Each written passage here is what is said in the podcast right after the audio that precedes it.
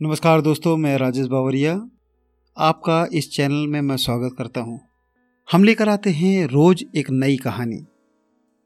कहानी का सिलसिला आगे बढ़ाने से पहले मैं आप लोगों से निवेदन करना चाहता हूँ, यदि आपने अभी तक इस चैनल को सब्सक्राइब नहीं किया है तो सब्सक्राइब कर लें। हम लेकर आते हैं रोज एक बेहतरीन कहानी। आज की कहानी है, जिद्दी बुढ़िया। एक गाँव में एक बुढ़िया रहा करती थी। उसने जवानी में ही अपने पति को खो दिया था। उसका पति एक बीमारी के चलते मर गया। उस बुढ़िया ने अपने जीवन भर कोई भी सुख नहीं देखा। वो जी रही थी तो अपने बेटे के लिए। बेटी की शादी हुई, घर में खुशियाँ आई, बहू आई और एक दिन एक बच्चा हुआ। उसका पोता। जैसे सारी दुनिया की सारी खुशियाँ उसको मिल गई, वो अपने सारे दुखों को भूल चुकी थी। वो अपने पोते के लिए सब कुछ न्यौछावर करना चाहती थी, उसको सारी खुशियाँ देना चाहती थी। लेकिन काल को तो शायद ये भी मंजूर नहीं था। और एक दिन ऐसा हुआ कि उसका बेटा, बहू और ये बच्चा किसी अच्छे काम के लिए दूसरे शहर जा रहे थे। रास्ते में एक भयानक एक्सीडेंट के कारण से, एक दुर्घटना के कारण से वो बस गिर गई, जिसमें उसका बेटा और बहू मर गए। केवल बचा उसका पोता। फिर से दुख उसके ऊपर जैसे बादल घेर लिया।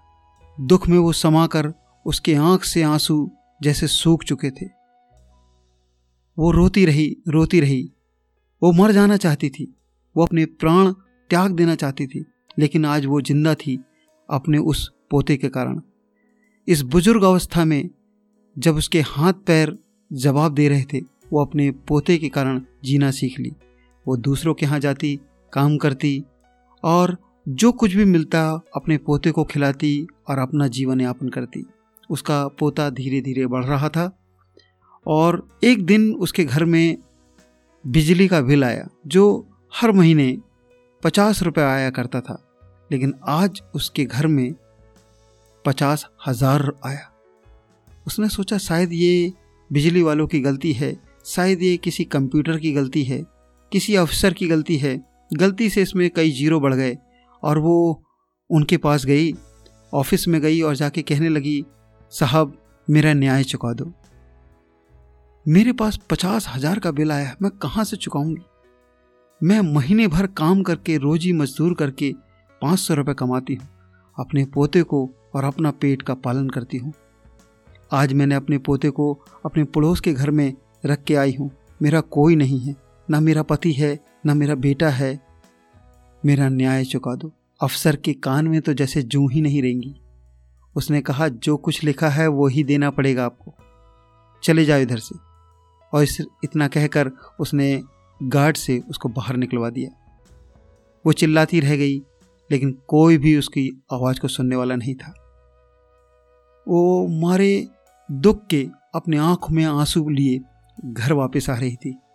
रोई जा रही थी, रोई जा रही थी। तभी उसने रास्ते में एक प्रार्थना घर को देखा, जहाँ पर एक पासवान परमेश्वर का दास प्रार्थना कर रहा था। वो परमेश्वर के दास के पास गई और उसके सामने रोने लगी। और कहने लगी, मेरे ऊपर तो जैसे परमेश्वर ने भी अपना मुख मोड़ लिया है। मेरी कोई दुआ नहीं सुनता, कोई आदमी मेरी प्रार्थना को नहीं सुनता, कोई परमेश्वर मेरी प्रार्थना को नहीं सुनता। तब परमेश्वर के दास ने कहा कि, नहीं अम्मा जी, परमेश्वर सबकी प्रार्थना को सुनता है। आप बताइए, क्या समस्या है आपकी? उसने सारा हाल कह सुनाया। परमेश्वर के दास बहुत बुद्धिमान था। उसने कहा, ठीक है माता मैं आपको एक बात बताता हूँ। आप इस बिजली के बिल की पचास प्रतियाँ बनाइए और मैं एक एप्लीकेशन लिख कर दे रहा हूँ। इसके साथ हर एक कॉपी के साथ इसको चिपका देना और चिपका कर जो भी तुम्हारे पास पहला ऑफिसर या पहला ऑफ़िस दिखे, आपके घर के पास कोई सा भी पहला ऑफ़िस दिखे, वहाँ पर ये दे आना। और यदि वहाँ पर से कुछ बोले, उनकी कोई बात को नहीं सुनना और ज़ोर से चिल्ला कर कहना कि मैं कान से नहीं सुनती और इतना कहकर वो कितना भी बोलें, आप चुपचाप चले आना। इस बुढ़िया की ये बात समझ में तो नहीं आई, लेकिन वो अपने घर गई। और जैसा पासवान ने कहा था, उसने उस बिजली के बिल की पचास कॉपियाँ बनाई और पहली कॉपी लेकर वह अपने घर के पास ही एक ऑफ़िस में गई, जो आयकर का बड़ा ऑफ़िस था।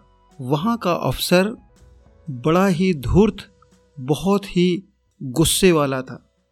वह ऑफ़िस के अंदर गई और अंदर जाकर उस अफसर के सामने की, सामने टेबल पर अपने बिल को और अपनी उस अर्जी को, प्रार्थना निवेदन को उसको रख कर कहने लगी कि, साहब, मेरा न्याय चुका दो।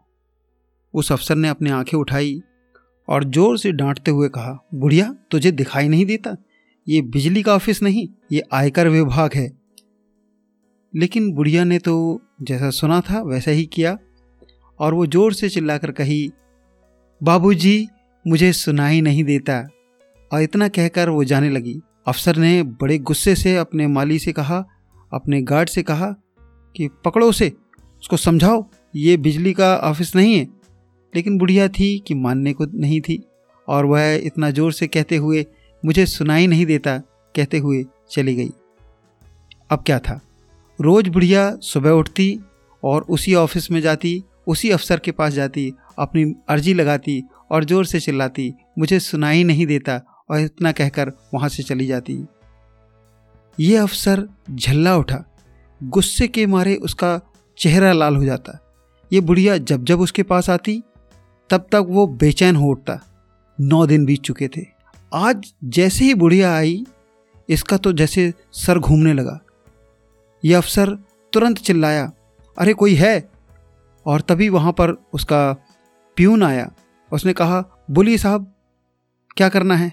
उसने कहा, जल्दी गाड़ी निकालो, इस बुढ़िया को बैठा लो और लेके चलो और उस बिजली दफ्तर के अफसर से मेरी बात करवाना। आज ही इस बुढ़िया का काम हो जाना चाहिए। कैसा भी काम क्यों ना हो, कहना मैंने कहा है, और ये काम आज ही होकर रहना चाहिए। उसने कहा, जी मालिक। और उसी दिन उस बुढ़िया का काम बिना किसी पैसे के हो गया। शीघ्र ही उस बुढ़िया का काम जब हो जाता है, वह अपने पोते के साथ बड़े प्रेम से रहने लगती है। और परमेश्वर के दास की वो बात वो मन में बैठा लेती है, कितनी भी समस्या हो, कितनी भी कठिनाई हो, हताश नहीं होना चाहिए, धैर्य नहीं खोना चाहिए। सदैव परमेश्वर पर विश्वास रखना चाहिए भले ही देर से सुने, लेकिन परमेश्वर सबकी सुनता है। और वह दूसरों को भी यही बात सिखाने लगती है कि समस्याओं के पहाड़ के सामने जिद में खड़े रहें, वो पहाड़ टल जाएगा। दोस्तों, आप सुन रहे थे कहानी जिद्दी बुढ़िया। ये कहानी बाइबल में लूकरची सुसमाचार के 18 अध्याय से ली गई है, जिसे प्रभु यीशु मसीह ने सुनाई थी। इसे पैराफ्रेज करके आपने राजेश की आवाज़ में सुना है। Thank you.